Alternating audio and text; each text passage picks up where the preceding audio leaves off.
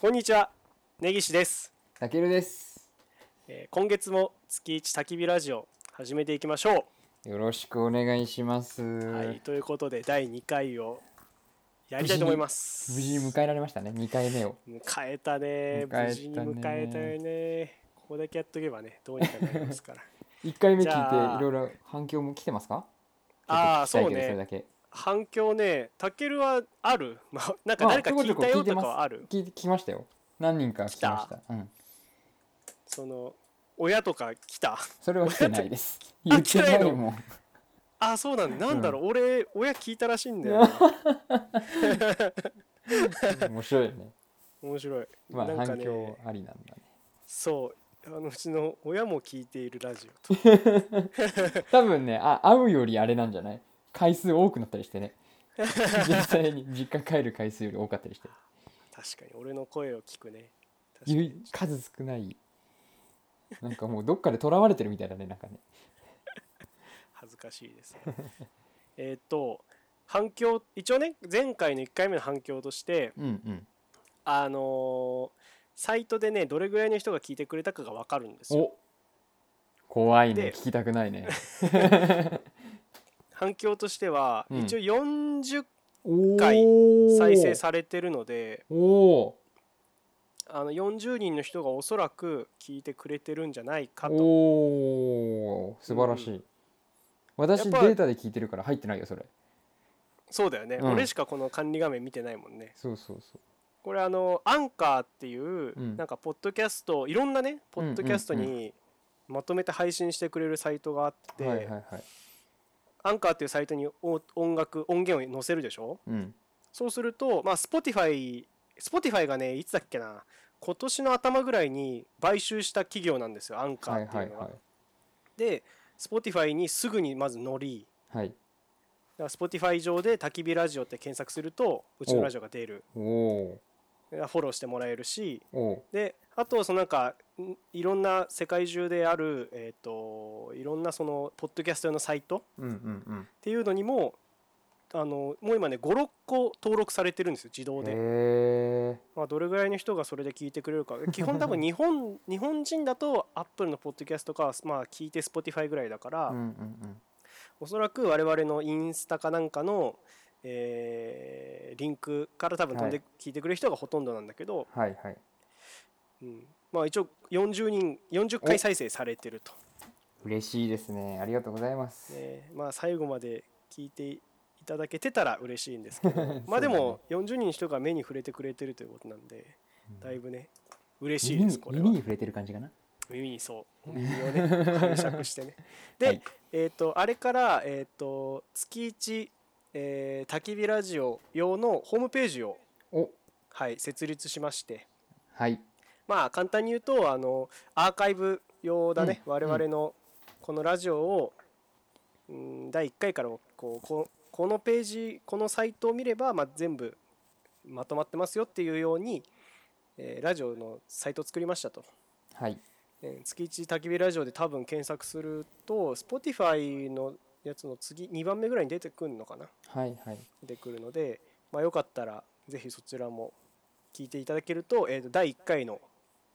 えーとラジオのエピソード分がそこから見れたりとか、はいあと,、えー、とそこにあのお便りコーナーを一応設置しま した、うん面白いね、あの Google フォームを使ってお便りコーナーを設置してはいあの第1回のとこにも貼ったし、はいあとメニュー画面からも見れるんだけど、はいまあ、それラジオネームと,、えー、と本文だけ置いてあって、まあ、もし何かねあのコメントと か感想がもしいただけるとめちゃくちゃ嬉しいのでどうするラジオネームお母さんっていうのが来たら いやー恥ずかしいそ れはやめてください本当それには一番最初に紹介しそよれうは恥ずかしいお母さんじゃないかもわかんないし恥ずかしいです、ねそれ怖いねうん一応だと投稿されたものにはあのうんラジオ内で読むかもしれませんよっていうことだけ、はい聞いといてもらってはい、まあなんかねこういうことをもし話題にしてほしいみたいなのがもしそういうのを投げかけてくれる人がいるとすごく嬉しいですと。そうだねはい、うんというはという、えー、と連連絡というかこのせ宣伝というかね作りましたっていうまず話と、はいあとまあ前回は個人の自己紹介を我々根岸はどういう人かたけるはどういう人かっていうのをしたんだけど、まあなんでもう一つあの我々がやってる活動の方をもう一個ちょっとまあここでオープニングトークでね紹介しとこうと思って、はいえっと我々あのキャンプが、まあ、というかまあこう中学時代からの同級生だけどこの社会人になってからはまあずっとキャンプを通じて、うんうえーん一緒にいると。そうだねでそれのキャンプ好きが高じて今あのキャンプブログをやってますと,、はいえー、と名前が月一キャンプ月一キャンプ月一キャンプブログあ月一キャンプ月一キャンあ月一キャンプか、はいうん、月全一部キャカンプタカナでねそうだねカタカナで月一キャンプというブログをやってましてあーまあコンセプトとしてはその大体我々月に1回はキャンプに行け、行こうと、まあ、していうテーマのもと、えーややってますと。で、その時のキャンプの記録とかキャンプ場の紹介とか、うんうんうーんとあとは料理かなああそうだねキャンプ場でやった料理とか、はいえーそういうのをまとめてあ記事にしてますのでそうあとはあれだね便利情報で言うと近くで食べたご飯とかねああそうそうそうラーメン屋さんとかね寄ったお店そうそうそうそうあのキャンプ場ごとに情報をまとめてるのでそれを見れば、その時やったキャンプ場の様子とか、えー例えばサイトの様子とか、えー、とゴミ捨て場とか、うんうんうん、えー、とあとサニタリー系トイレとかそういうのも載せてるし、で近くのラーメン屋さんも行った時はそれを載せてるしということで、えーまあ、それを見てもらうとキャンプ好きの人には結構あのいい情報になるのかなと。そうだねまあうん個人的にはやっぱ初心者の人とかこれから始めてみたいっていう人がなんかキャンプ場を選ぶ時の参考になればいいななんて思うけどそうねうんそれは思う確かになので とはいえ多分今一番見られてるのがあのベンツの G クラスでキャンプ行きましたっていう記 事が果たして G クラスのキャンプに向くのかっていう記事が一応見ら れてるんだね何が初心者向けかって話い やーでもねそこはニーズがあったらしくてね、うんなんとも言えないニあーズとあだのなそうそうそうそう あとは長野県のさ、えーっと駒ヶ根のキャンプ場が、はいはい、はい、多分普段行かない人が多いみたいで、うんうんレビューが少ないからうちのやつが結構見られてるっぽいので、あーうんうんそれ良かったもんね、そうそう良かったし結構ニッチなところを攻めたっぽいので、まあ、という感じでまあいろいろキャンプのブログを書いてるので、はいえーまあキャンプ好きなちょっと気になる人は月1キャンプで検索をしてみてくださいと。はいはい、お願いしますという感じでじゃあ今月も始めていきましょう月1焚き火ラジオ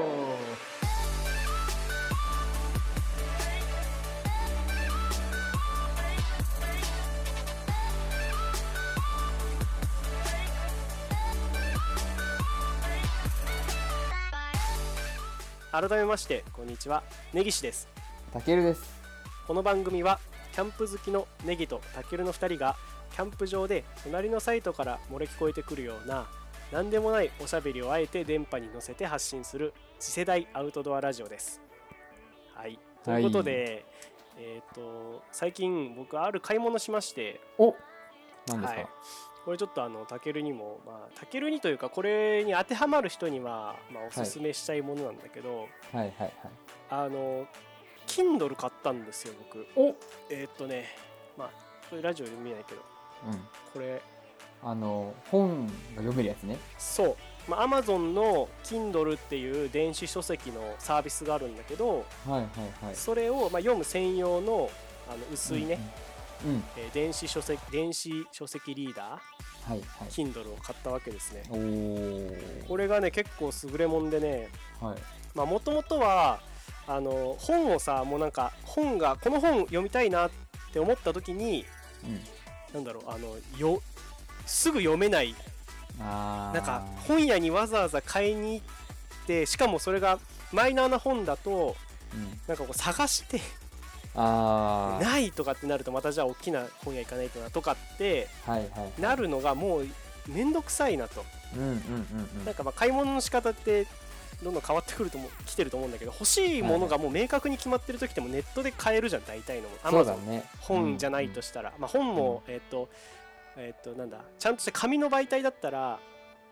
まあ Amazon で注文しちゃえばいいんだけどうんうんもう電子書籍があるんだとしたらもうその場で手に入るでしょこれって、そうだねうん、だからちょっとそういう風なそれぐらいのスパンの方が多分俺は本のなんていうのあーモチベーションが高く読めるはいはいはいはいそうだねあの欲しいって思ってから買うまでに時間が経つとそこで冷めちゃうんでしょそうそうそうそうそうそうそうそうネギちゃんの場合は、ね、そうまあ冷めちゃう時もあるし、まあ、その今すぐ読みたいっていう時に変えた方がより、ねうんうんうん熱の高い状態で読はめるいはいはいかなと思い、はいまあ、買ってみたんですよおそしたらこれがはいなんと、はいあの思わぬところで僕の生活を変えてくれましておあの、僕ずっと睡眠が結構不満でうん寝不足が結構続いてたんあであはいはいはいはいあのご6月かな6月結構さす雨降る前の5月は結構涼しかったというか、まあ、き気持ちのいい天気だったけど、うん急にさ暑苦しくなるじゃないですかこの時期、はいはいはいこの前 6, か月6月の間、 6でうんあ6 6月からねあたりぐらいからはいはいはいぐっと上がるでしょ、気温が。でうん寝つけなくなっちゃってうんで1回寝つけなくなるとなんかまあやっぱこう悪い周期があるじゃんこうの夜更かししちゃうあ夜更かししちゃうで朝なんかボロボロの状態で起き るーうんでなんとなく日中過ごすんだけどまた夜になるとそれがこうなんていうの寝る時間がどんどん遅くなってくるうんはいはいのがあるでしょでほんとひどい時は3時ぐらいだったんだよ俺寝るのえー、遅いねうん起きるのは朝、えー、と6時半から6時半からえー7時の間、 3時間睡眠じそうそうで普段は12時過ぎには寝れてたのが3時になっちゃってたの俺、ゃんうんうんでまあ普通普通というかなんだろうなうんうまく寝れて1時はい、はい1、時半ぐらい、あらはいでもうひどい時は3時はいこれが結構大変で、きついねそれねうんでも多分今の人結構そういう睡眠寝不足というかさ寝れないって結構あると思うんだよねあーそうねやっぱでもこの時期やっぱあの目が覚めるねああーあの深夜にってことそう変な時間とかにね、はいはいはいはいそうでそれでしかもさなんか1時ぐらいまであ俺一番の原因がもう分かってるんだけど自分でうん、あのもうか単純にブルーライトなんですよ僕あーパソコン見ちゃうんですよ、はいはいはいはいはいパソコンを閉じれないんだよね寝る前に習慣にもなりすぎてあーはいはいはいまあ、携帯というかパソコンでずっと YouTube 見たりとかなんなんかいろんな読み物をネットの記事読んだりとかがずっとあって、うんうんでなんか光とともに頭が冴えちゃう、うんうんうんでそれで寝ようと思っても寝れないしうんはいなんかでもあのねこれまた自分の変なところであの寝ようと思って寝れないんですよ僕どうしたら寝れるのじゃあのねもういつぐらいからだろう大学生ぐらいから俺寝落ちする形で寝ることしかできないのあーすごいねその通学してるみたいな感じな んだね毎日俺な何かをね漫画を読むとか、まあ本を読むとか一番いいのは本読むなんだけど、うんうんまあ、あとネットでなんかぼーっと見ながらあーだと映画とかね映画をパソコンとかで見ながら、うんふらふらっとしてうんふらっとして自分がもうあ今これもううとうとしてんなと読んでるところがどこだか分かんないとか映画のシーンがもう自分で今どこ見てるか分かんなくなるぐらいまで、うんえー、と見るはいはい状態になった時にああもうこれ今俺今寝ようとしてるって言ってパソコンやっと閉じられるの俺あーすげえな本当に寝落ち寸前を自分で自覚するまで、うんえーはパソコンを開いてないと落ち着かないのねあで多分それを多分大学生ぐらいからずっとやっててってことはいくもうは8年とか9ー年とかになるから、あーうんうんうんうんなんだろう逆にもうそのパソコンを閉じて「はい寝ます」っていう、えー自分から正面切って寝に行くっていう電気消して眠るっていうことをもうほぼしてないの、俺生活でああそうなんだそうもう多分でもキャンうプ行ってもさ、あれだよねあのー寝るってなったらネギちゃんずっとスマホ見てるよねあ見てる見てるうんそれはなんかお分かるそれそうだなって今思った癖なんだやっぱ寝る前に急に寝るんじゃなくて、やっぱちょっとこう寝る体勢でなんかこうデバイスいじってうんでちょっとうとうとして消すとかねあをしないとだから多分俺何かの病気です僕はきっ とおそらくこれはこれはもう多分病名がありますきっとこれーあは、るねなんだろうねうん、だけどもうこれが本当大ねそれとこの暑さ寝苦い、しさが合体してうん、この時期あの暑くなってきた時期に結構その睡眠をこじらせてしまったのよお僕おああこれやべえなとで一番やばいのは1時ぐらいになってもう目がピンキンになった時に目がキン、うん頭がキンキンにもうダメだこれ寝れないってなると俺 TikTok 開くのあもう終わったねそれね、 これねこれ28歳のねおっさんが TikTok 開くとねうんもう時間が解けるんですよこれが うん、それ前も言ってたね「溶ける」ってね気づいたら1時間気づいたら2時間経つの本当にで俺やってないから全然実感湧かないけど怖いね TikTok ってねだからブルーライト頭が覚醒 YouTube とか見るともう視覚で目の情報も入るし聴覚の情報もバンバン入るからうん考えることが多いでしょ、うんで映画とかだとそれが地続きのなっててどっかでそれになんていうの慣れるというかうんっていうことが起きると思うんだけど俺の頭の中で慣れてきはいてそれすらもう見なくなってきてうとうとしてくるんだけど TikTok って本当10秒ぐらいの動画が無限に見れるのようんいろんな動画が。うんだから脳に刺激を与え続ける の TikTok ってあドーピングじゃんもう それだからこそ多分世の中の今の若い子たちはめちゃくちゃハマるんだと思うんだよねあーすごい短いコンテンツをずっともう永遠に見られるからはいはいは暇いつぶしになるし、はいでさあだからもうああもう TikTok だって思いながらね自分で開いちゃうんだけどそれは病だからこれも病名がありま病す気だね多分これはもうなのあの分かりやすく TikTok 依存症だと思 うよ、でそうでそれをさもうやめなきゃやめなきゃと思ってうんで今回その Kindle を買ったタイミングでうん、あのあともう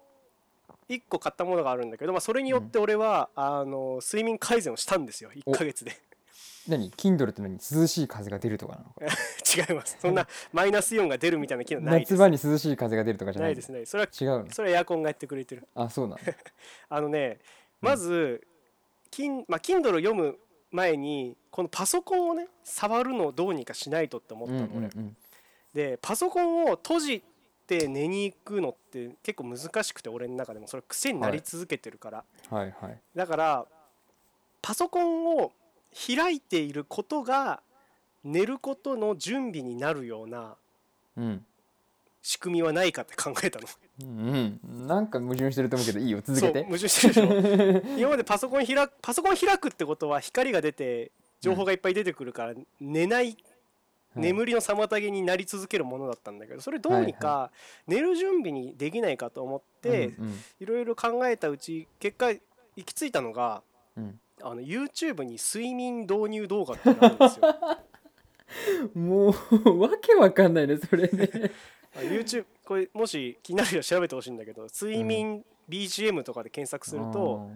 あのそういう動画があって1へ本ー 3, 3時間とかのうん動えー画もそんなあるんうだのやつがめちゃくちゃあるの量が。へえ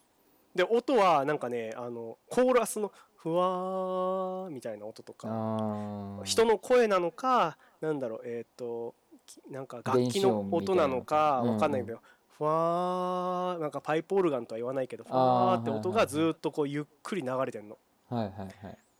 であの人のなんかこれ前つばもの調べたら前つばものだったんだけどなんかその人の睡眠をいざなうううんーんと周波数の音を流してると一応へえまあそこの周波数がどうかわかんないけどでも音楽自体はすごくリラックスだから要は岩盤浴とか行った時にかかってるような曲あーはいはいはいわかりやすいそれそうすそうごあくわれかりやすいがかかってるのねはいはいがはかいが音として BGM として流れるのねはいはいでこれをつけておくとパソコンを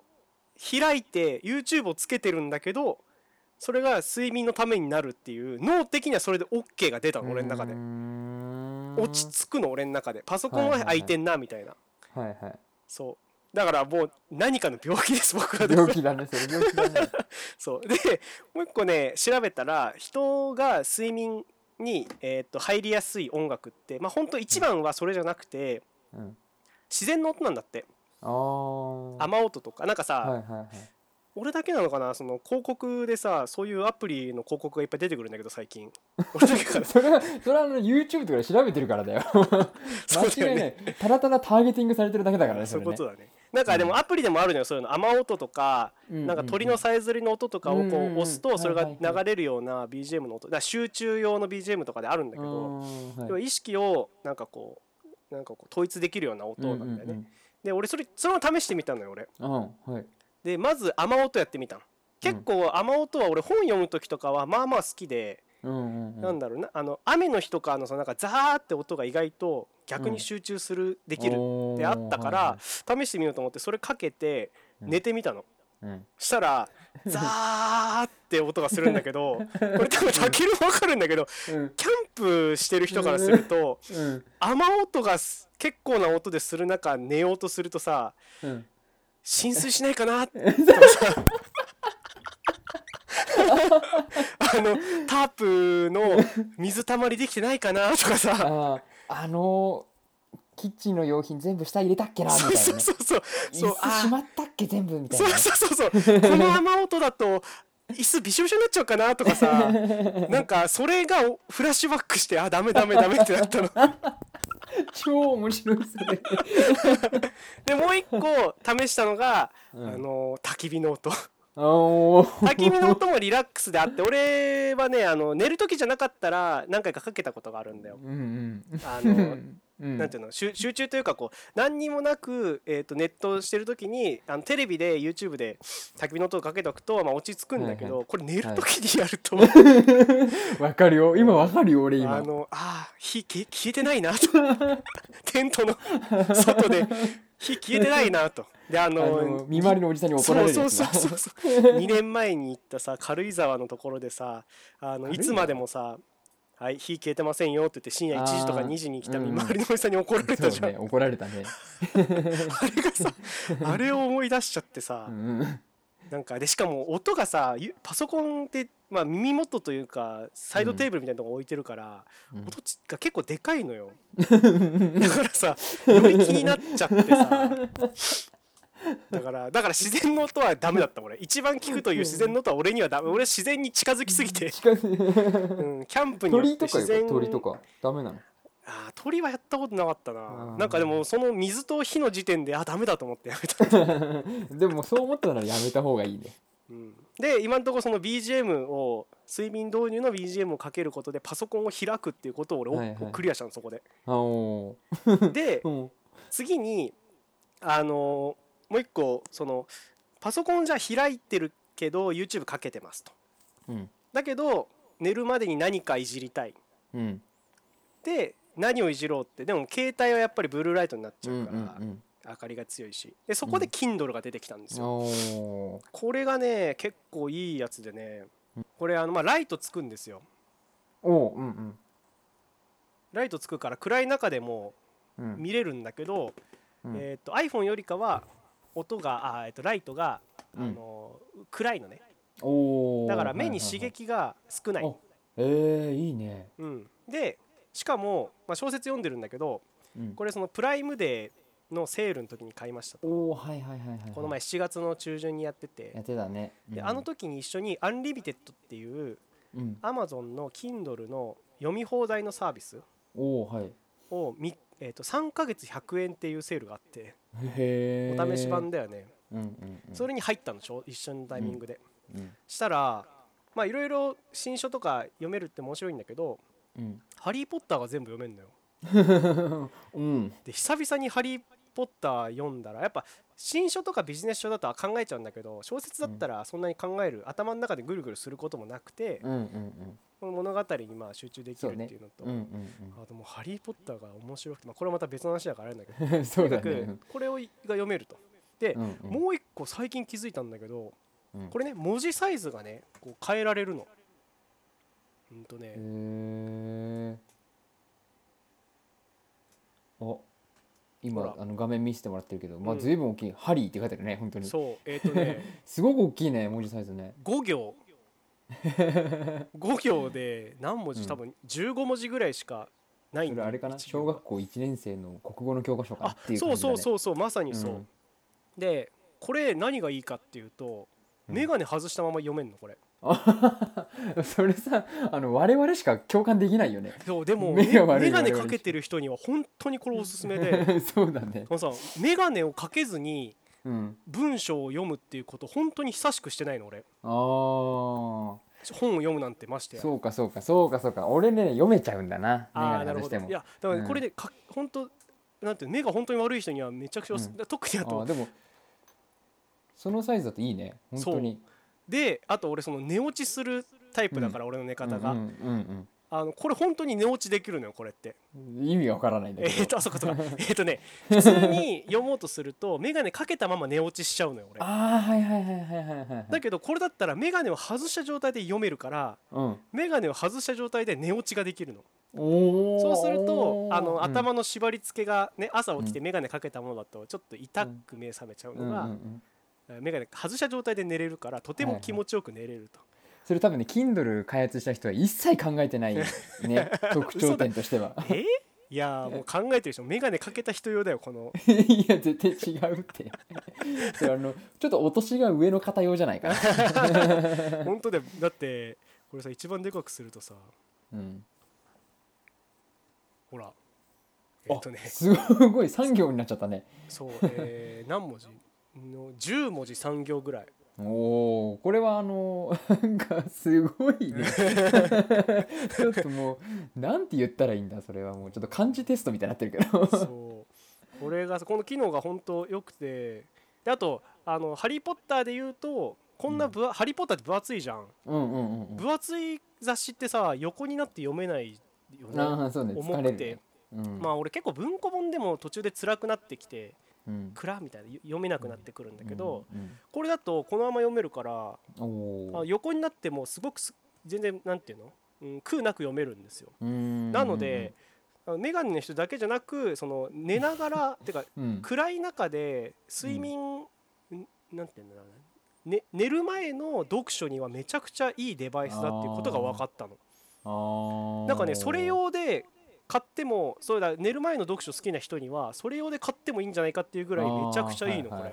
え Kindle いいねそう今これもうずっと持ち歩いて今ねはいやっと5巻まで来たんだよねあずいぶんいってる読んだえっ とすごいね2週間ちょいでね今、うんあの分厚いの45冊分かへ4ーそう読んで超楽しんだ今あまあまあ「ハはリー・ポッター」の話はいいんだけどまあそういうふうに Kindle で、いはいあはのー睡い眠を睡ね眠があのなんだろうね一番良い状態で寝落ちでき る文字も文字読んでるし眼鏡外せるし、うん暗い中読めて寝落ちができるっていう、うんもう俺専用 の寝落ちそうだねデバイスなんだよね。そうだよあの多分それに当てはまる人ってすごく少ないよ そこあの当てはまる人にはぜひおすすめしたいって最初言ってた けど多分当てはまる人すごく少ないと思そうなんだろうだいそっかう、うん、心配になってきちゃったなこんななんか俺すげえおすすめのつもりで話して るんだけどじゃあじゃあもう一個もう一個もう一個、はいはいはいすげえおこれがえっと睡眠改善したもう一個のデバイスなんだけど、はいはいはいあのえっとですねスマートプラグって知ってるあーわかんないなんだろあのね w i f i で、う、うんえー管理ができるうんコンセントうーんスマートホームって言って今あーこう、はいはいはいなんていうのできなんとネリッモトコンとワかーのやつクそうリモコンあの、うんリネットワークインターネットがいろんな家電に今どんどん入りつつあると、うんうんうんで、うん、例えばその炊炊飯器例えばそうねなんて言えばいいんだろうなまあこあの Google ホームとかそうだよねうんうん OKGoogle って喋うるんあれ、あれで天気教えてとかさ、うんうんうんえー音楽流してとかうんまあああいうふうに今どんどん家電にその家電とまあインターネットもしくはまあ分かりやすいと家電をスマホで操るみたいなうんところがどんどん技術が増えてきてるんだけどはいその一個でコンセントはいスマートプラグっていうのがありましてはいはいもう今使っちゃってるから見せらんないんだけど大きさ的にはまあえーと手のひらサイズぐらいの四角い箱があっはていはいはいでここにえーとコンセントのオスとメスがまあ両方あるんですよ。うんうんうんうんでこれをあの挿したいところに挿してうんでアプリを使ってうんあのーえっ、とね、ワイ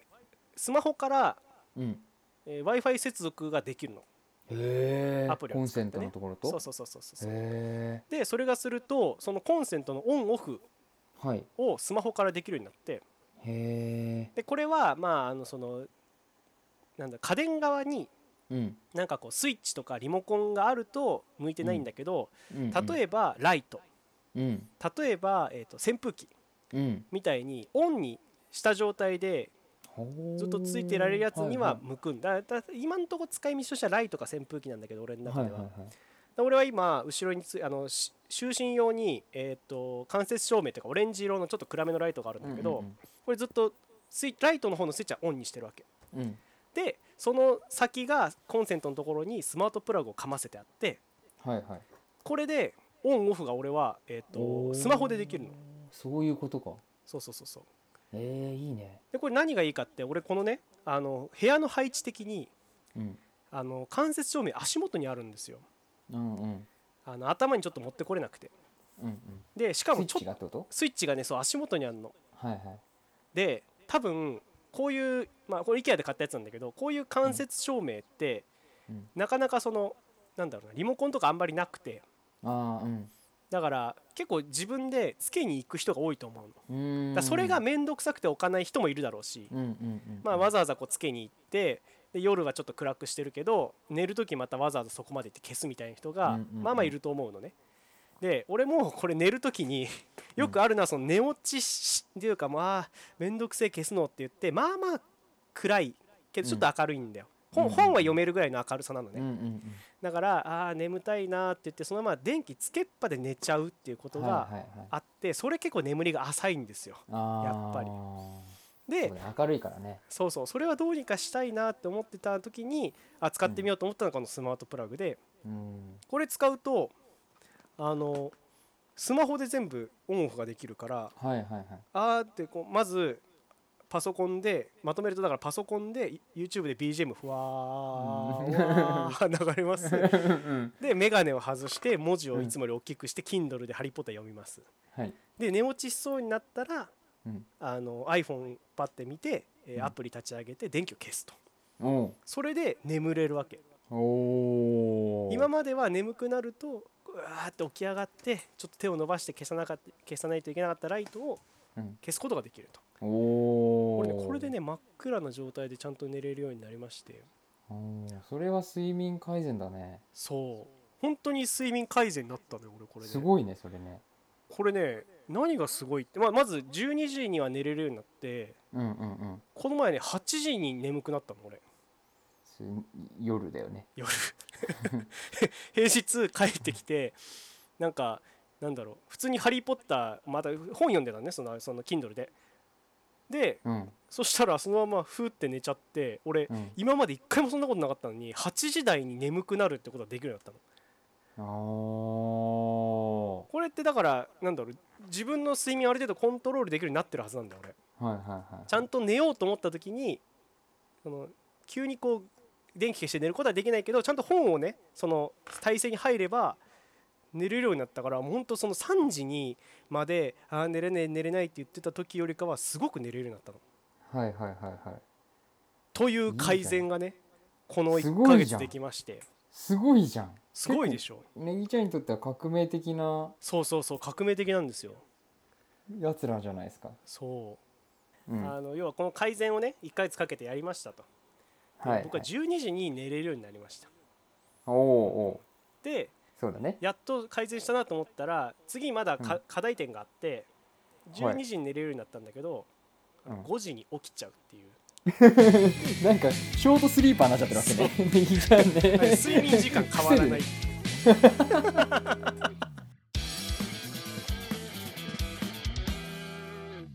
あのー最近なんだけどもともとうん鉄道模型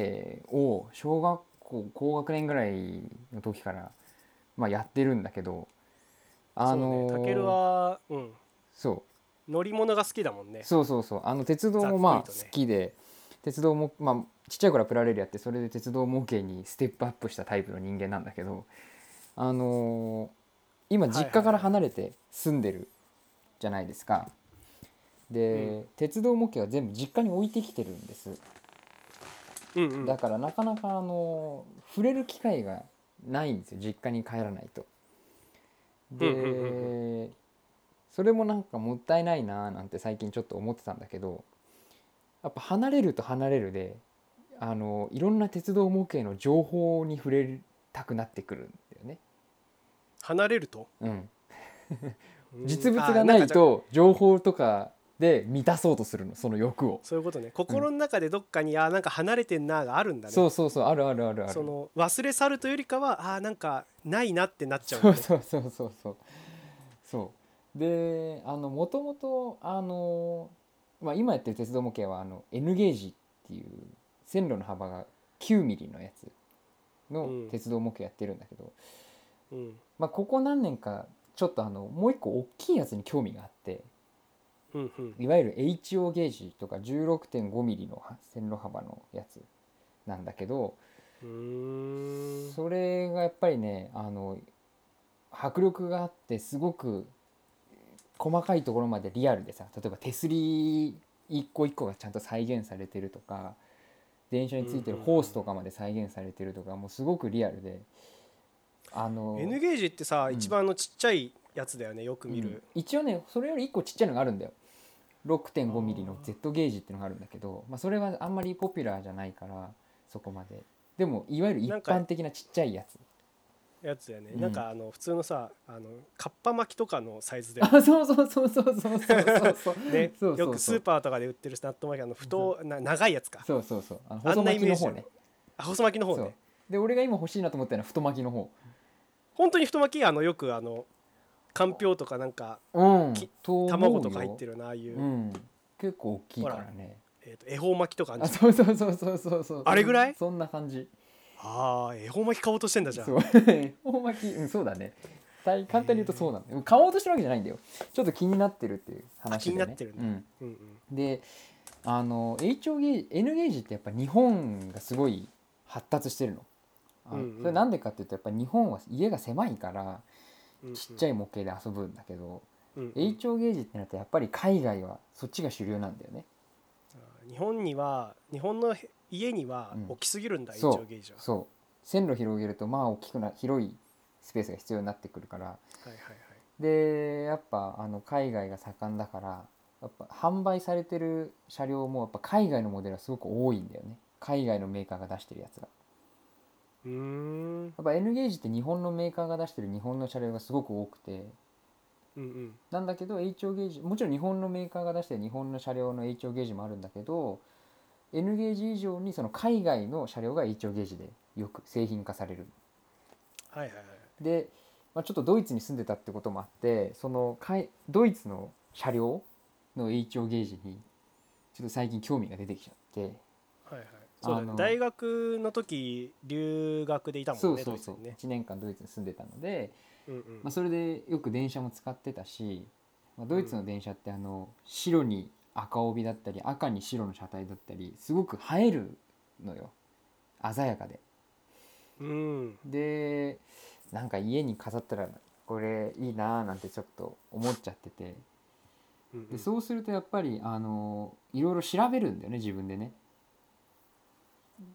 でそうなるとやっぱりあのツイッターでね俺は触れたんだけどやっぱそれ専門 H 海外の HO ゲージを専門にやってる人っていうのが、まあ、少なからずいるんだよね。うんうんうんでその人たちの遊び方を見てるとやっぱりあのただ走らせるとか飾るだけじゃなくてあのやっぱり海外のお店から買うとかっていうのがやっぱ結構大きなことだったりとかうーんあとはもうもうすごいそのディープにハマってる方が多いからそのなんだろうね製品化されてない海外の車両を自分で作ったりとか 3D プリンターで作ったりとうかんあとはえー、3D そう現代だねなんかそう 3D プリンターも鉄道模型界最近流行ってるからねすごいんだよねそれがねへそうであとはまああのいろいろ、まあ、改造したりとかジオラマ作ったりとかっていうのがあるんだけどその中であのやっぱ海外のモデルだからなのか分かんないけど DCC っていう遊び方があってーおそれねあのデジタルコマンドコントロールっていう DCC なんだけど。うおうおいわゆる俺がやってる N ゲージって線路に電源を挿してコントローラーで速度の調整ができるんだけどうはいはいはいその DCC は車体電車そのものとをコントロールできるはのあだからもちろん線路もから電源を取ってることには違いないんだけどうん、同じ線路上の車両を別々にコントロールできるあーなるほど N, N ゲージって基本それはできないんだよゲージは線路に日本でやってるやつはね、えーっとアナログのやつはできないだからそこに2台とか3台乗せるとみんな同じスピードで走ったりするってことでしそょうそうそう N そゲーうジそのう場合はそうそれをその電車ごとに速度を変えたりとかできるわけだそうその通りそういうあーあということは、うんなんかそのえ駅で例えばこうて1個停車してて次のやつがなんかこう待機するみたいなののあー再現とかもできるわけだじゃんできるできるできるそういう遊び方ができちゃそういうことだよねそ個別に操作できるんだもんねうそうそうそうそうそうああ面白いそうでそのその DCC のもっと面白いことがあってうんあの、車体にスピーカーを入れて音出せんのよおおー面白 いでその、まあ、要は加減速に合わせて電車の音が出たりとかあと他にスイッチがいっぱい、まあ、あのコマンドいくつか覚え込ませることでその選んだ選択したコマンドによってはそのあの列車の警笛が鳴ったりとかへードアの開け閉めの音とかあとは駅のアナウンスの音とかも出せるわけそう要は覚え込ませれば何でもできるからうーんだから電車が走って駅に着きました電車から音は出てるんだけどドアの開け閉めの音をして駅のアナウンスをしてはいはいはいドアを閉めてはいはい発車っていうのができる すごいでしょ あーわかるうんすげえことはわかるでねあのー、うん、 そうだねうんそれがあの俺にとってうん素晴らしいことかどうか置いといてすげえことはわかるでもさむしろなかったんだね今までそれって最近それって流行ったいのやいや流行ってえっんとのね DCC 自体はね、まあ、俺が鉄道模型始めた頃ぐらいから多分あるはずおうであもそうなんだ日本のメーカーはねほとんどやってないああそうなんだそう1個やってるメーカーがあったんだけど、まあ、最近そのメーカーも全然ホームページとかに載せるの載せなくなってきちゃったし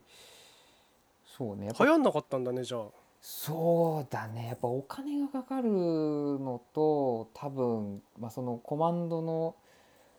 なんだろうね覚え込ませたりするのが大変だったのかわからないけど日本はあんま流行んなかったねんか日本こそそういうの好きうんこれちょっとさもうここかか長くなるからカットでもいいんだけどさ、うん外国のさうん鉄オタと日本の鉄オタってさ、うん厚さが違ったりすあ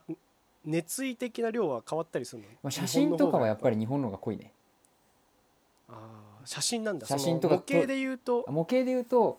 うんやっぱり海外の方があの文化が深い鉄道模型がただの趣味っていうよりはまあちゃんとした趣味として認められてるかなっていうイメージがあるかなだかあらそーのやっぱあれかねそのうん、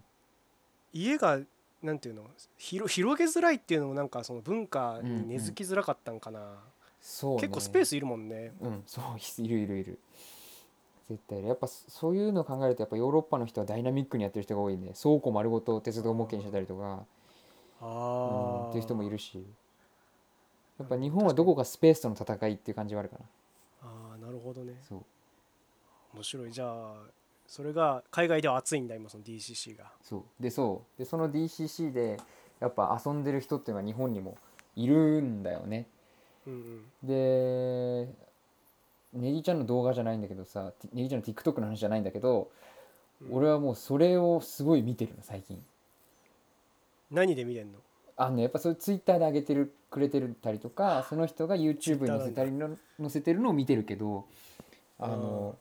電車がこう止まってるんだよねそのジオラマの上にその人の家なんだけどうんであの車両に電源を入れるのまず、うん要は電車あそっから本電車本体のスイッチを入れる音がするそっから始まるわけでしょ動そ画がうそっから動画が始まる いいねでそれであとてものニッチでいい ねあの電車の下から聞こえてくるようなさこうブロワーみたいな音とかさそういう音がしてであの それであの、まあ、電車のおあの動きとともにその走り出すわけよあの普通いわゆる街で走ってる電車と同じ音を立てて電車が走り出すっていうでそれであとはもうそのあさっき言ったアナウンスだったりそういうのを見ててまた新しい鉄道模型のページを開けてしまったなというあの面白いなと思うと同時にちょっと恐怖を感じてるんだよね。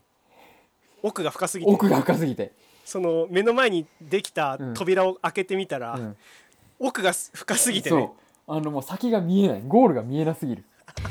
面白いなもう今までのやっぱりそのジオラマを作るとかそういうのとは違う次元のね楽しみ方がやっぱり広がってたえー、っと耳感を買わなくなった話がありましておー私はそのちっちゃい頃から車が好きでトミカを与えとけばどこに行ってもおとなしくしてるようなタイプの人間だったんですけど、うん まあでそれで小学校ぐらい中学校ぐらいからかななんか気にしてミニカーを買い集めるようになってうん一番最初はやっぱりトミカだったんだよねうんトミカってやっぱり1個、まあ、400円しないぐらい当時400円しな360円でで月に2車種新型が出るんだよねうんうんでずっとあの通年で120台車がいるんだよねうん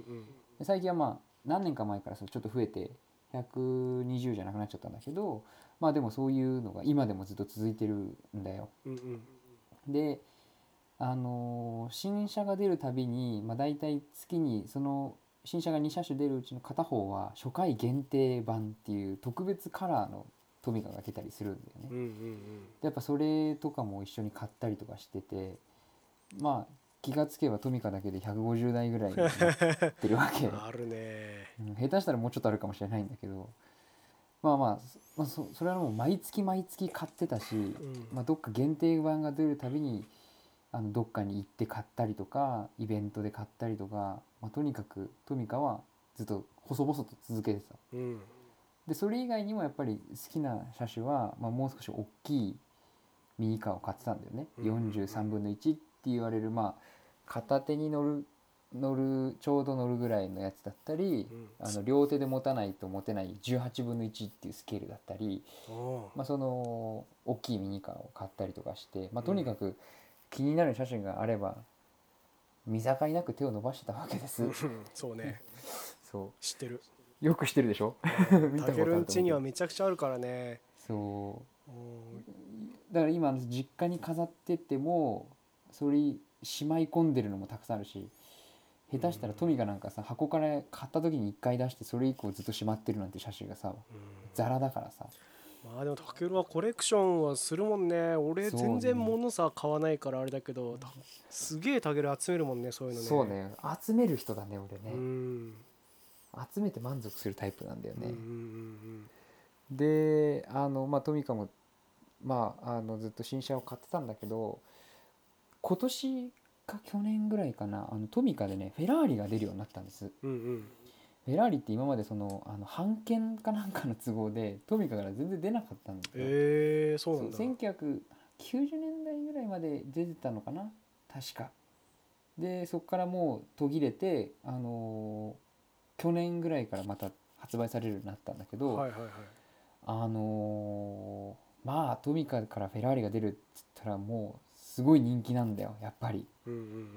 あのーやっぱちっちゃい子もさやっぱ赤いフェラーリでスポーツカーなんかさやっうんぱり、わかりやすくかっいい、こいいねそうわかりやすくかっこいいしでやっぱりあの大人もあのーまあ見てかっこいい車種だからさうんみんな買うんだよね、うんうんでトミカってやっぱ人気のある車種なんかだとその初回限定版なんかってもうすぐ売り切れるのうんもうオープンと同時に売り切れるっていうのは結構多いのうんうんでたまたまそのフェラーリの発売日の時に、まあ、日本全国にトミカショップっていうのがあるんだよね、うんうんトミカとその周辺のグッズを売ってるお店なんだけど、うんたまたまその東京駅にもあるんだけどそのトミカショップにの近くにいるからうんじゃあトミカショップで買おうと思って、うんあのその初回限定版のフェラーリとその通常版のフェラーリを買おうと思って行ったの。うんで10時開店なんだったかな確かもうちょっと早かったかなでもその1時間前ぐらいに着いたのうんそしたらよもう数えきれないぐらい人が並んでるあのー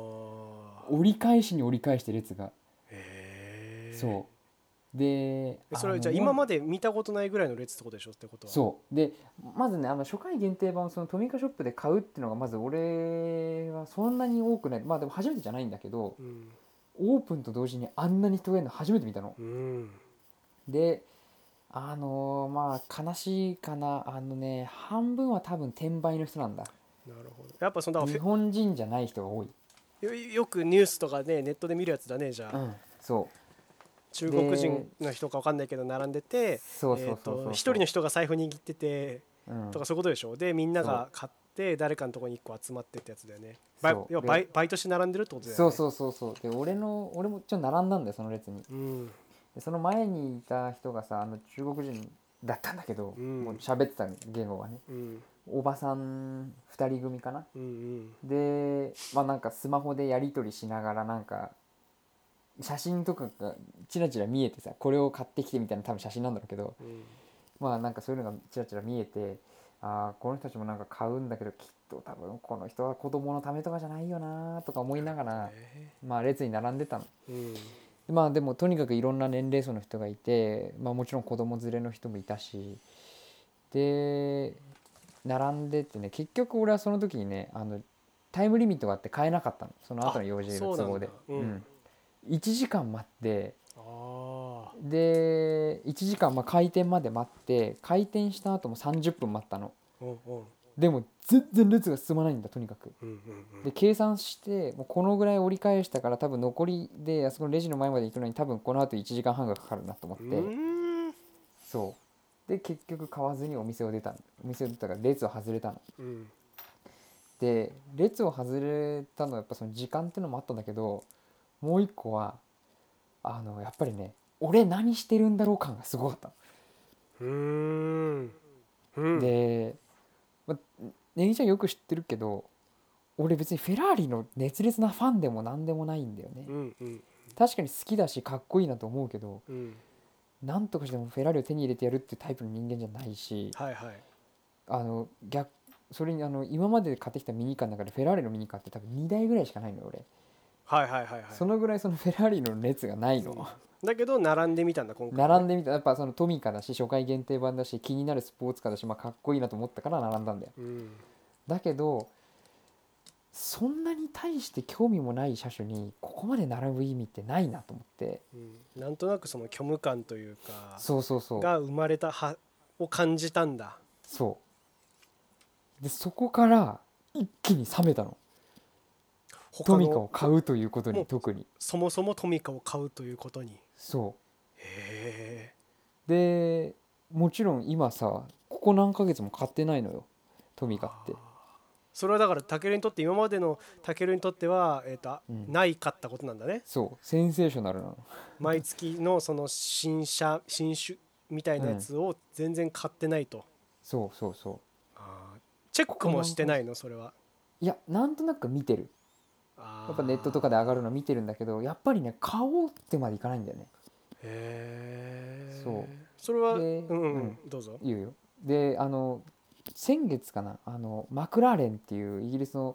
スーパーカーのうんトミカが出たんだよねうんでトミカさトミカプレミアムってちょっとリアルなやつなんだけどうんこの前それをたまたま通りかかったおもちゃ屋さんで見かけたからうんあ買おうかな買ってないしと思ってうん手に取ったんだようんうんでレジ行く途中でさ別にでも俺マクラーレンそんなに興味ないなと思ってやめたの買うのほうほうほうほ自分でさなんか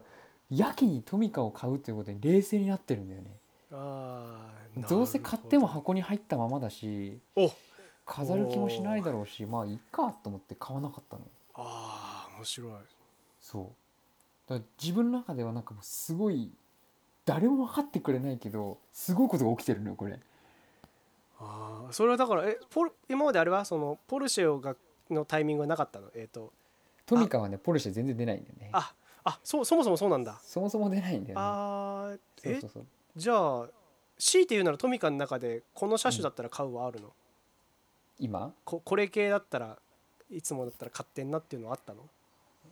例えばレース系の車種だったらまあまあいつも手出してたしとかまあ今まで買ってた車種っていわゆるスポーツカーとうんうんレースカーとかなのよ。で、うんうんまあ、それはスポーツカーっつったらもうメーカー問わずトヨトヨタだろうの86とかだろうが鈴木のスイフトスポーツも買ってたし、おースイフトスポーツ ねそういうのも買ってたしああのもちろんあのアウディのスポーツカーとかあの BMW 買ってたりとかもう何でも手を出してたんだよね、まあ、ホンダのシビックタイプ R っていうのを買ってたりとかマクラーレンはその今回その言ったやつは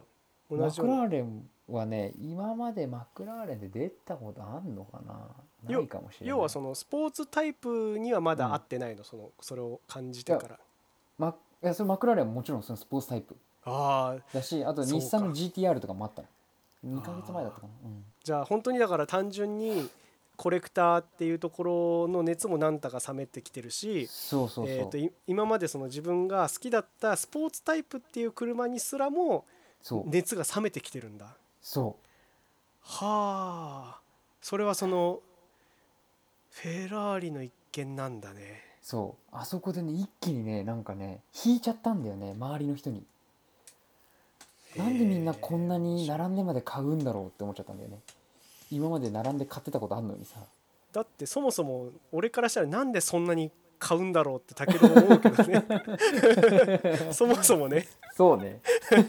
そうなんだからそうだよだからタケルは誰誰かが買ってるから買ってるわけじゃなくて自分が好きだから買ってたわけじゃん、そうそうそうそだけど周りの人を見てううんなんでみんな買ってんだろうってなっちゃったんだねそうそうそうでよくよく考えたら別にそんなにこの車種興味ないなって思っちゃったんだよねそこでそこで今までだったら買ってたのに買ってたのにはあで例えば今月8月の新車はあの新しく出たトヨタのスープラっていうスポーツカーなんですようんでまあこんなのをね初回限定版も含めて今までの自分だったらまあ買ってた絶対うんだけど今回はまあ買う気もないよねうーんなんかまあ別に気がついて、まあ、ちょっとあ買ってもいいかなって思った時に買おうって思ってるけど熱がかつてほどはないんだそうそうそうへえそう一応あの今1台だけ欲しいトミカはあるんで確かにうん1台だけあるのあの昔の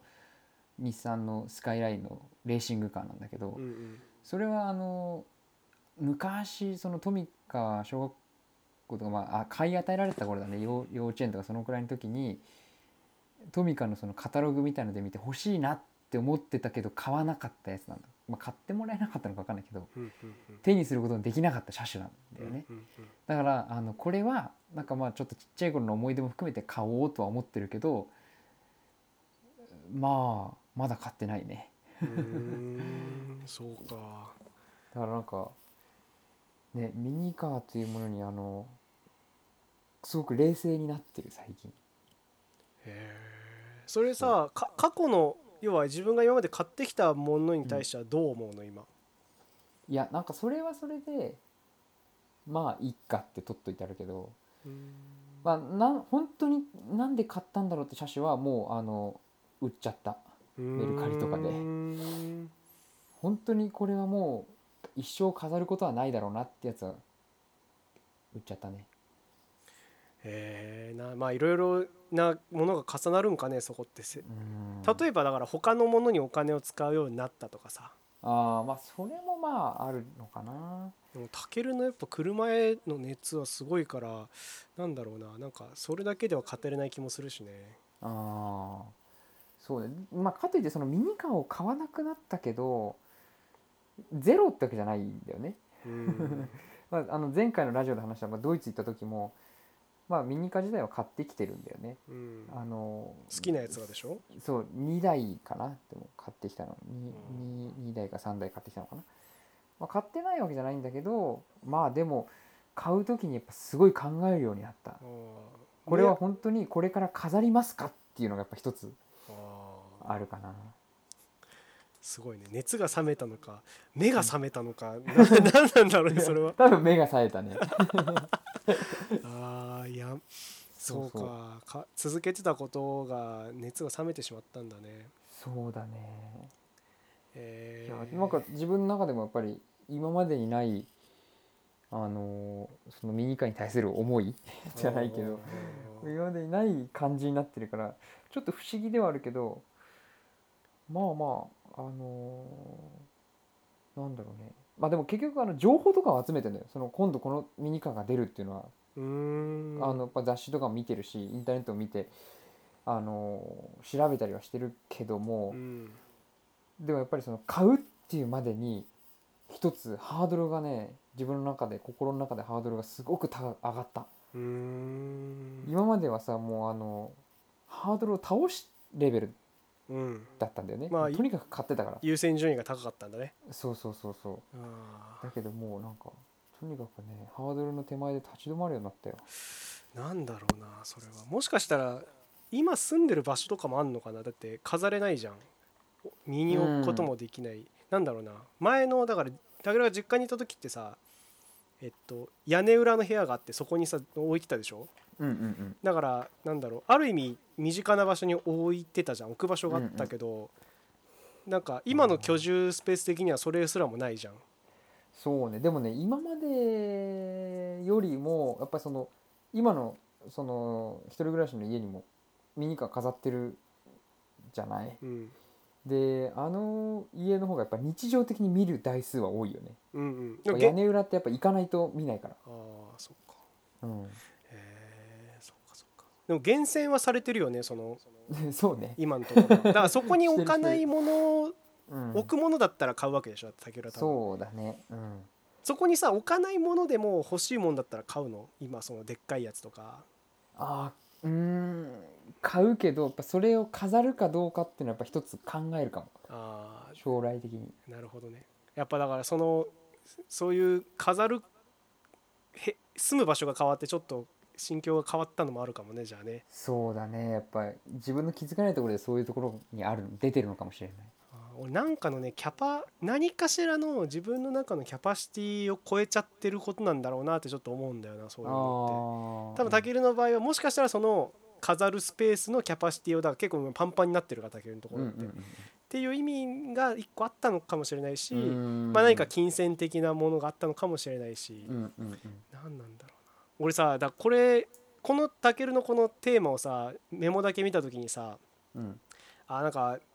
ジャンプそうだったなって思ったの俺はあーはいはいはい多分たけるって読んでたっけあんま読んでないんだっけ読んでない俺ジャンプは買ってない人あージャンプ読む人ってさ大学生ぐらいの時にあれこれ俺いつやめんだろうなってなんか漠然とした はいはい不安に感じたりするのよううなんかで惰性で買ったりとかするわけうんうんうんとりあえず読み続けるしうんうんう「んワンピースなんかいまだに終わってないからさうんうんうんうんだから結局コミックで後々読ん読み返したりするんだけどまあとりあえず全部読んでるし続けようかなみたいな、うんうんそれがどっかでなんかこうタイミングを逃して買わなくなったりすると、うんああもういっかってやめたりとか、あーまあお金的にいろんなことを考えてああもう買わない方がいいかとか、あ読む時間がなくなるとかねーはいはいなんかそういう感覚だったしうんなんか結構ふ急に来るよねでもそういうのってね。うん俺もそうだねそのジャンプいつやめたかもわかんあと最近その俺の中で同じようにやめるやめない問題があって、うんえっとラジオの聞く量を減らすかどうかをすげえ悩んでるの今ああーはいはいはい僕今10個番組聞いてるんですよ ねそのレギュラー10本持ってますみたいな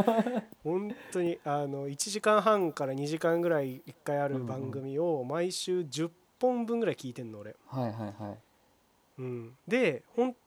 と今週先週か先週初めてうん2本聞かなかったんかな2本落としたおーはいはいでそれはあの先々週ぐらい山行ったんですようんうん2泊3日山行ったんですよ僕うんうんうんでまずそこであのネットから謝罪遮断されたのでだいぶ、うんえっ、となんていうの聞く時間が減ったああかつ今その「ハリー・ポッター」読んでてうんそっち読む方が面白くなっちゃって る Kind- Kindle のさ影響力大きいねそうなんか今多分活字読むのすごい多分好きなんあーハマってるんだよね面白くて、でそれであのなんだろうな例えば都内に電車行く時とか電車乗ってる時間は大体俺今本読んでるんだよそれで、うんうんうんうん、だからいつもラジオ聞いてる時間が、えーで本を読む時間になったはいはいでついにああもうこれは無理だなと思って切ったん俺おおここの番組とこの番組だから優先順位的にこれは聞こう、はいはいこれは聞かないではいはいついには俺い切ったんですよ、これも俺の中では結そ構でれかはくてそうねネギちゃんの今までとしてはちょっとありえないねありえないけどへーだからやっぱやめようと思う時は来るんだなとうん急に来るね、さっきのそのジャンプの話で思い出したけどさうん、こち亀うんうん買うのもね俺は突然やめたねああ、うん買ってたねこち亀買ってた120冊ぐらい集めたもん150冊出てる時にあれ順番に買ってたんだっけあれって いや俺はそのちょうど買い始めた時が140巻ぐらいが出た時に買い始めたのかな新品でですごいそっから160ぐらいまでは新品で買ってたの確かうんいやもっと買ってたなでもそれ以前のやつはもうブックオフで一から集めてたおー一巻から順番に買ってたねで途中でやめちゃったもんそれはそうで あそれはねもう完全にスペースのせいああ置く場所なくなってやめたでもそれで熱意が終わっちゃうんでしょそこでうん、なんか「こち亀」ってやっぱそのところってもうすごい読んでたから、うんあのー、ほんと毎日のように読んでたけど、まあ、それ以降そこでもパスッと読まなくなって、あーまあ、読まないよねだからそのこち亀のためにさスペースをまた新たに開けようっていう気にならなかったんだねじゃあうん、でその時当時はさ、まあ、どこまで続くか分かんなかったのよこち亀あが、ーはいはいはいはい結局200巻で終わったけどさ、はいはいはいこれ永遠にすどんどんとスペース侵食ししていくなってことに気づいあー一緒だねて、うんうんうんうんうんでやめたんだよねあーなるほどねそうでももちろん今でもさなんかちょっと立ち読みとかでさブックオフとか行った時にフラッと読んだりするけど、うんうんとか、まあ、どっか置いてあったねどっかにいた行って置いてあった時に読んだりすることはあるけどでもそのまた買おうっていう気にはならないあもうもう200巻で終わってるはずなのにねそうだから集めようと思えば集められるし自分のスペースもこれだけ空ければ全部揃うっていうのは分かってるけど、うんうんもう熱はないんだねないねやっぱりそういうもんなんだね一回だからそうそう一そう回立ち止まってしまうともうそうその時の熱がで危ういよねそれってねなんかそのさ危うさもさちょっと感じて不安になるんだよなそのあー一瞬やめるともうなんていうのリスタートできないなっていう感覚があるんだよね、ううう確かにあー確かにそうだねなんかやっぱずっとさ続けてることがさ価値になったりするじゃん、うんうんうん、うん、もう初回から持ってるんだぜとかさ俺だったらあーはいはい初回から聞いてるんだぜっていうのが途切れちゃうとはいはいはいそのそのことの価値がなくなっちゃうからはいコンテンツがさ今までは面白いコンテンツが面白いにプラス俺はもう昔から集めてるみたいなところが乗っかったのが、なんかこう熱意がさリスタートの時に同じ熱意でスタートできないんだよ。うーんそうだねそうだよねいや確かーそうだからまあちょっとミニカーからにうんいうろんいろ変わって、まあ、だからなのかあのさっきの鉄道模型にもう一回ちょっと興味が出てきたのかわかんないかも、ね、そうそういや俺もねそん近いこと思うその一個自分の習慣がなくなってるってことはうん、同じタイミングで別の熱意の方に目が向いてるってことなんだよきっとあこあれそうかもね、俺もラジオをやめようかなって思ったきっかけって山もあるんだけど、山の前に、あのニュースのラジオをもうちょっと聞きたいなとあーただ、はいはい今今の状態だともうずっと深夜ラジオをあの、うん自分が聞ける時間全部聞いててうんうん入れられる隙間がなくて、うんうんうんだけどいやでもこれはニュースの方を聞いた方が自分のなんかためになるというか自分が今聞きたいのはそっちだなと、うんうんうん熱意がそっちに向いたんですよ。うんそこで初めてあじゃあここはもしかしたらやめるタイミングなのかもしれないって思ったんだよね。へえとプラスその山うんで2泊3日あの外界から遮断されたことによって、うんあもうここきっかけだなと思って初めて俺は手を引いてみたんだよね。へそうそうだからそういう熱意がねだからある意味熱意が別のところに向いてるっていうことだから、うんうんまあそっちに目を向ければいいんじゃないのってなんかこう悲しいということというかさ虚無,、はいはいはい虚無感のように感じてしまうけどポジティブにも捉えられるよねっていえうんううんうん風に今俺は捉えてる。ああそっかそっかそうだからタケルのそそうだの電車の方に向いてるっていうことなんだよきっとそれは、うん、それかまああとはもうミニカー選択と集中だねああじゃあそういう買い方に変わるってことうね、ん、そうねうん全体的に、うんうんうんいいんじゃないそれもそれでまあ自分としては驚きのミニカーを買わなくなったというあーすごいね本当にいやでも増えるんだろうなきっとタケルのあの部屋はそれでもそれでも増えていくんだろうなタケルのミニカーというのはそれはね間違いないですポコポコ生まれていくからねタケルのあの棚が棚に繁殖してあの入るんだよミニカーって 生えない自然に、うん生えませんいやいや入る入生るえません生えません入るんだよ生えねませんよ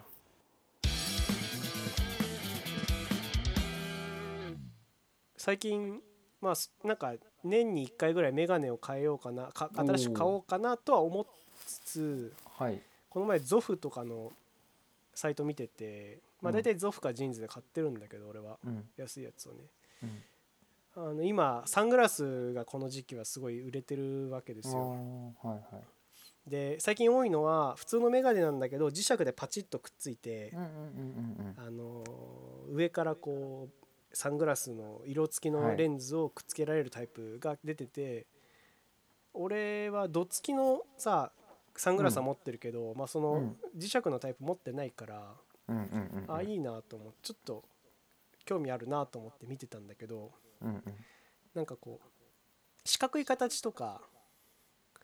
四角うん四角あのレ,、えっとレンズ、レンズえっとメガネのフレームがあーうんうんまあ、四角めの形のやつとかは、あのつけられるんだけどめっちゃ丸くてあー色が色が青色とかのやつってうんうん俺つけらんないなって思ったのあおしゃれすぎて ーおしゃれメガネってあるじゃないですかそうねそのなんだろうわかるよわかる言いたいことわかるよあのあれ浮でくしょなジョン・レノンみたいな眼鏡でしょあそうそうそうそうあれのさらに色付きねあ浮くなと思って俺その僕の服装とあ、うん、髪型と顔つきと、うん、この顔つきまでか、ひ人人柄というかこの性格とうん、に対して一個だけサングラス浮くなって思ったの俺それ見あててだーから俺俺自身はねサングラス自身が自分に似合わないと思ってるからかけない、ああそうかうんそうなんかそうそこでも多分だから似合わないなって思うじゃん自分にうん、それってさその経験値が足りないというかさ、うんうんうん自分のその経験値が例えばそのおなんつうのおしゃれ度というかふうんうん服のおしゃれ度の経験値が足りないのもあるしなんかこう自分の方向性的にね自分が今、うんうんうん人自分は自分ですっていうこのうんうーんなんだろうなこの自分が今ある程度自分で着たいと思ってる服を着て、うんえーある程度これでよしと納得してる髪型をして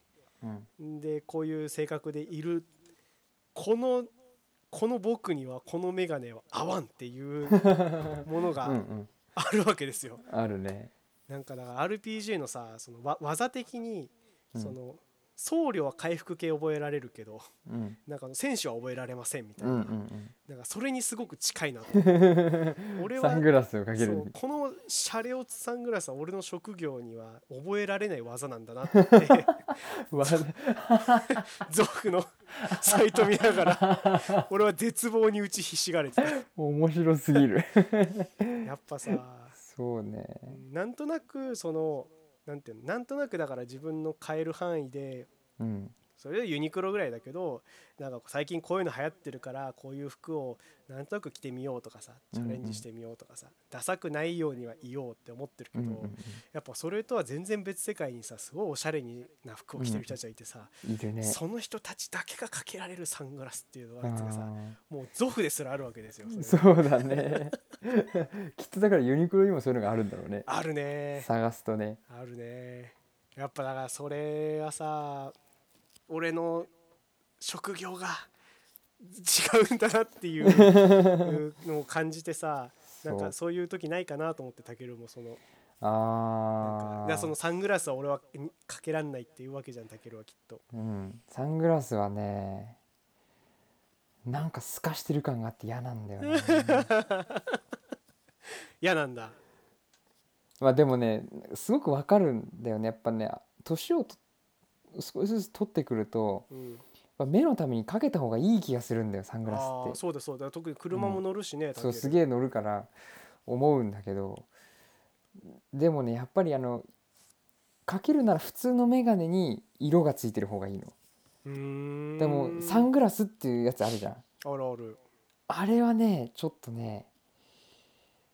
あれはスポーツ選手しかつけちゃいけないと思ってる俺はどれイメージしてんのタケルが言うサングラスってあのオークリーみたいなやつオークリーああもう結構スポーツタイプだじゃん本当にそうそうそうあれはなあー小平奈緒しかつけちゃダメだと思ってるあれはじゃあ俺がかけてるようなやつは普通の四角い形のさあー黒いやつあれだったらまだいいかなと思うけどやっぱ自分がねサングラスをかけてる姿がねすごく想像つけつかないからへかーけたくないんだよなでもあのうんうん色付きの眼鏡をかけてんのよ夜家うんうんうで、んうんブルーライトのやつ、うんうんあそこまでだもん自分で許せられるの、なんへえなんかやっぱサングラスってそれ自分だけ他の人がかけてる分にはもう何でもいいのでも自分がかけることにはすごく否定的なのいいねい絶い対似合わないからいい自意識だねそれはとても ややこしい複雑な自意識だねそうそうそうだから前の人がかけてるのは別に何とも思わないし A ちゃんがさキャンプの時隣の席でさ助手席乗ってかけいるいじゃかんかけけるてかけるか別けにる全然いいと思うあのあ目保護できるよなとそれは思うよ俺だって釣りする人がかけるのもすごくいいと思ううよ、んあの必然だと思うやっ反ぱ射しなくていいと思うし、アウトドアする人はやっぱあった方がいいよね一個ねどんなとこ行っても活躍するからねああそう 車乗る人いやあのねうんサングラスをかけてる人でたまに矛盾してる人っているじゃん矛盾してる人夜の駅とかでかけてる人いるじゃんいる俺あれが許せないのよいるいるいるいるめっちゃだでからっかいやそれをつ見ちゃねうそうそうあれを見ちゃうとなんかサングラスってなんか無意味なんじゃないかってちょっと思っちゃうねそれは夜だから無意味だろっていうもうさそのなんていうの立証されてるじゃんそれはうんその無意味さがうんだけでもどサングラスをかけてるって俺に置き換えた場合全部そうなっちゃう気がする 違うあだからそんなことない実用的なもののじゃなくてただただファッションだろって思っちゃうのあーもちろん実用的なかけ方をしてる人たくさんいるじゃんそれ知ってるしネギちゃんもそうだと思うしだけど別にファッションでかけててもいいしねそうそうそう全然いい全然いいいいしね全然いいんだよもちろんいいんだよだけどあのその実用の域を外れたファッションは到底ちょっと気分的に認めることができない自分の場合ね自分の場合ねあの別に皆さんに言ってるわけじゃなくて、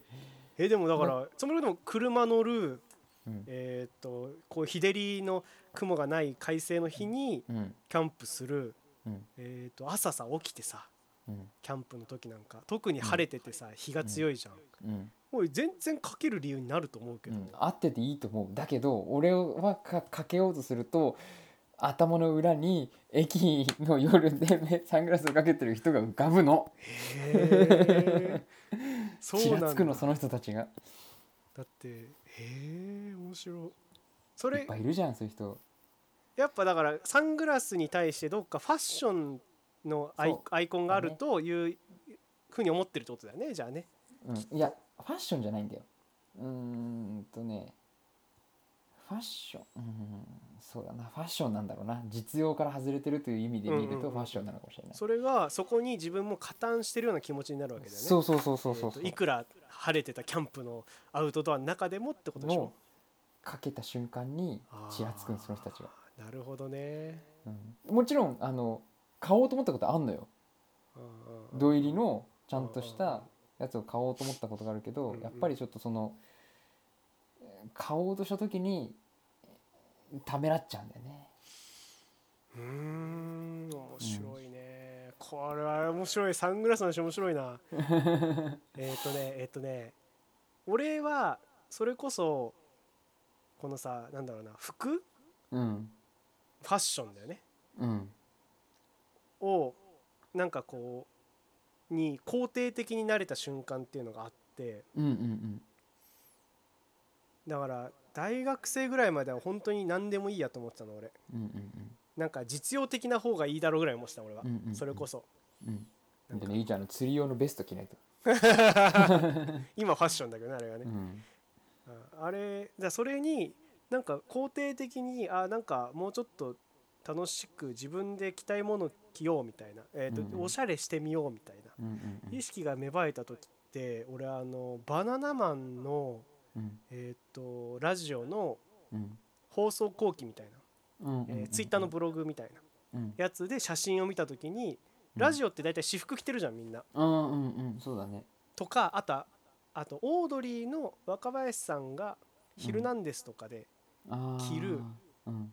あのースーツ以外の私服うんうんを見た時にうんあーなんかかっこいいし俺もこうやりたいなって思ったのあ俺ーなんか芸人さんってやっぱ俺の中で憧れの対象で、うんうんなんかこうさモデルみたいにめちゃくちゃさこうスタイルとかがめっちゃかっこいいわけではないけど、やっぱおしゃれな人っておしゃれでうん似合ってるじゃん、うそれが、うん設楽さんとかなんかすげえかっこいいんだけどうんを見た時にああなんかこうなりたいし俺もやってみようってその時思ったんだよね、うん要はだから憧れがうん生まれたんだよそれまでははい機能的な服着てれば良いとか思ってたし、うんえーなんかこうおしゃれしてる人ってやっぱなんかすげえなーって思ってたんですすげえっていうのはちょっとこうバカにじゃないけどなんだろうな俺にはできないなって思ってうんてうん一歩引いてたとこがあってうんだけど憧れの存在を見つけた時になんかそこに寄れたんだよね俺は。っ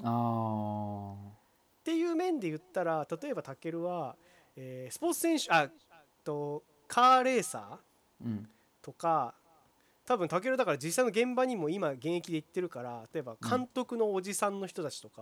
あーであとはその外国の人こそ書けるじゃん結構かけるねうんそういう文化に慣れてるんであればより、うんなんて言うんだろうなもっとこうむ肯定的にガンガン書けそうな感じもするんだけどヨーロッパの人はね似合いすぎちゃってねあーはまずそっか外国の人はうん似合ってますねっていうね、そうそれがね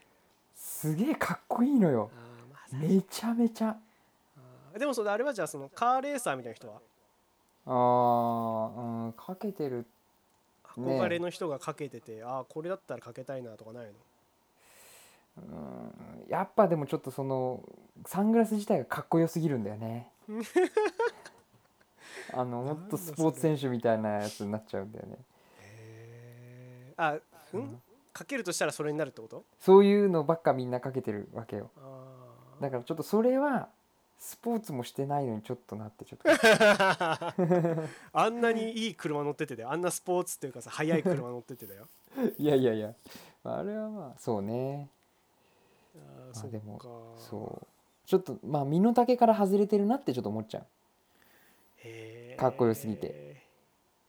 誰もでも思わないんだよなそういうのって意外とねでもね知ってる絶対そうなんだよねサングラスだけかっけーってちょっと思っちゃうんだよね俺さなんだろうな、あのコンタクトにした時あったじゃないですうかんうんうん今あ年の来たことあったね頭かなうんなんかふとコンタクトにしてみようと思って、うんうんうん何をきっかけだったかな作って自分でうんうでんコンタクトをね土日に友達と遊ぶ時に何回かうんつけてうんこう遊びに行ったわけでうん俺の中でめちゃくちゃ緊張だったんだよこれああ眼鏡をは外すっていうことが はいはいはい僕はもう10中3ぐらいから、えー15歳だからもう13年間だもう人生の半分近くは眼鏡をかけて生きてきてうんうんでそれこそその青春時代と今の大人になってと、うそのん自分っていうものをね認識してる時間で言ったらもう半分以上なわけですようんうん自意識というものを考えてる時代も含めるとねうんだからそれを外すってことはめちゃくちゃ結構でかいわけ俺の中でイベントとしあてあ。そうだねうん、でいざそれをだからコンタクトにするとみんながあコンタクトにしたんだってなると思ったの俺ななって俺はでも誰もそれに対して声かけてこないのよそれは。それはうん 不安になるやつ だそうあなんかあ誰も声かけてくんないんだって言って1回目も自分で言っちゃったもんねあのちょっとコンタクトにしてみたんですけどとそれあうん気づいた気づいてたみんながあ気づいてた気づいてた、あの気づいてたしあコンタクトにしたんだねってこう俺が振ると始まるとか、あえーもうとても恥ずかしいよねこれはねとても恥ずかしいこの話はそうだねでもこの時に気づいたもうそそんなもんだとあー自分見のてないとそう自分の見た目を変えることって多分人はそんなに気にしてないもしくは、なんだろうなあの、えー例えばじゃあ良かったとするようんコンタクトししたことがねうん新たにな一面で良かったとした時にみんなはそれをわざわざ騒ぎ立てずにそのまますんなり受け入れてくれるんだと、あーはいどっちにしろうんだから怖がることはないんだろう 何も怖がることはないなってうん思ったの俺コ思ンったんだタクトの時にはいはいはいなんか怖いじゃんそういうさ自分のさうんこうおしゃれに一個寄るってさうんそうだね怖い確かにじ確かにゃんだけど本当だから一番怖がってるのって自分だけでうんあの周りの人本当に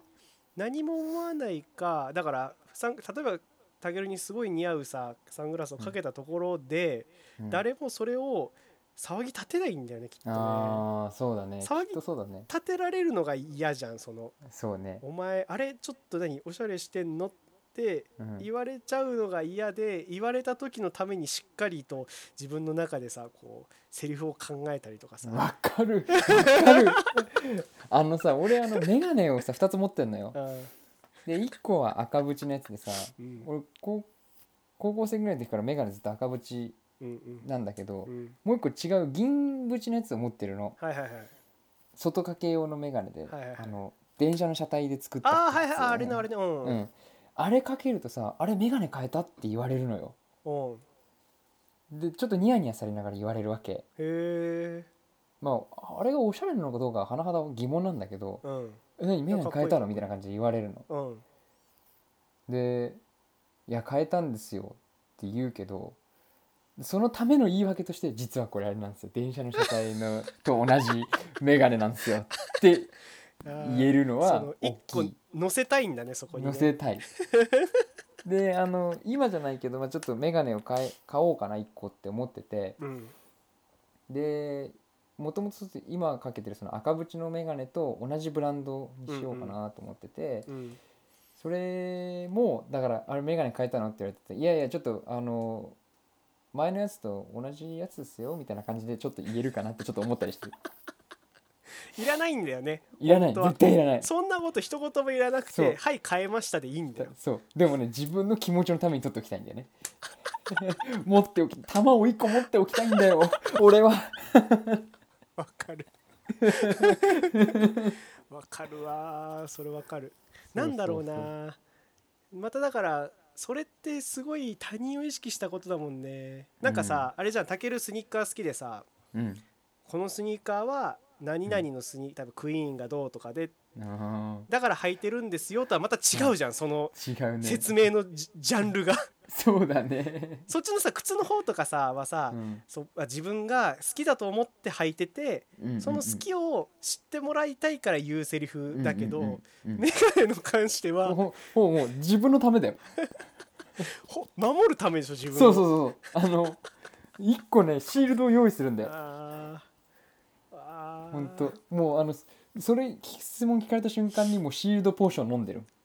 わかるわーそうだからたけるだからそのおしゃれにかんおしゃれなものなんだろうなメガネとかでもうんうんすげえおしゃれなやつはかけづらいってことでしょだからたけるはそうだねそうあのだからあのそれこそさっき言ったあの丸いやつとかはちょっとかけ丸づいらやいつかな、ねそううんこれ結構丸いよね今俺がかけてるやつそうだねこうれ、ん丸い本当だかはらね俺はそのそうじゃないいわゆるスタンダードなメガネなんだけどその分ちょっといいやつを買ってる、あーそうかそういうことかうん、たける結構高いの買うもんねこのメガネ結構いいねしたもんね普通に1万じゃ全然買えない額だもんね、全然買えない全然買えないそれはだからそういう意味もあるのそしたらそこのそいやのもうでもこれはでもこのメガネ買った時はそのハンドメイドインジャーマニーなのこれああそうそれベルリはンそのうそう会社そでうたけるはそうだよ言ってたもんねそれねそこにもう完全にやられたあもうこれがいいってなったあーそれはだから自分の好きなものをかけるわけでしょ、そうそうそうう、ん でももちろんその選ぶ段階でおしゃれなやつは除外してるからねメイドインジャーマニーの中でもおしゃれなやつあるでしょだってあるあるあるこの会社なんかもっと尖ったやついっぱいあるんだけど さおもろいなそれは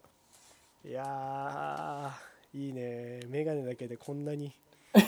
まあでもメガネってな必要必需品なんだけどおしゃれもすごい兼ね合わせてるからむずいよなそれ月一焚き火ラジオは毎月1回ポッドキャストにてトークを配信していますまたキャンプブログ月一キャンプを運営しています気になる方は月一キャンプと検索してみてくださいはいということで第2回のしが終わりましたはい今回も随分喋りましたね長 いなやっぱりその長々と喋ったな今回はちょっと会ってない期間があったから喋りたいことがまあどんどん出てくるね出てくるうねんそれはちょっと面白かったねまだまだトークのテーマは残ってるからね残って るまだ喋ることがまだあるねまだあるねこれはすごいことを始めてしまったなこれ ただ喋ってるだけなんだけどねそうもうちょっと聞いてる人にも面白い喋りができるように、ね、なりたいけどそうまあ、ねとりあえず喋りたいことを喋ると、そうねうんでだそこからまあ少しずつ上手になっていけばうん、我今々回のあのうんやり方も見つかっていけばいいねそうねだって多分収録時間でいうと多分何時間よ4時間3時間ぐらい撮ってるか今うん9時半以3降撮ってにるそうだね、ほんとなんかさ焚き火キャンプの焚き火の時の喋りに近かったよね今回ねうんそうだね特にあのメガネの話なんかはめかよしね なんかもう焚き火の前で喋るような話そうだねあれは焚き火の前で喋るやつだねちょっとどれぐらいこの編集で載ってるかわからないけど今のところこれやってなかったらこのエンディングもカットしていただいて しません絶対しませんそれは絶対しないねうんだけどよかったなんか途中からトリップするというかさその、そうねあの違う話にどんどんなっていくううんん、していってしゃ考えてることがひたすらこう頭からうんこう口から出てくる感じうんうんはうんうん焚き火ラジオっぽくて俺は良かったなこれ はあとはねもうちょっとあの聞いてる人にも分かりやすくねどんどん喋っていければ、ね、いいと思うんだけど。じゃあそろそろお別れの時間となりましたということで、はい月一焚き火ラジオまた次回お会いしましょうさようならさようなら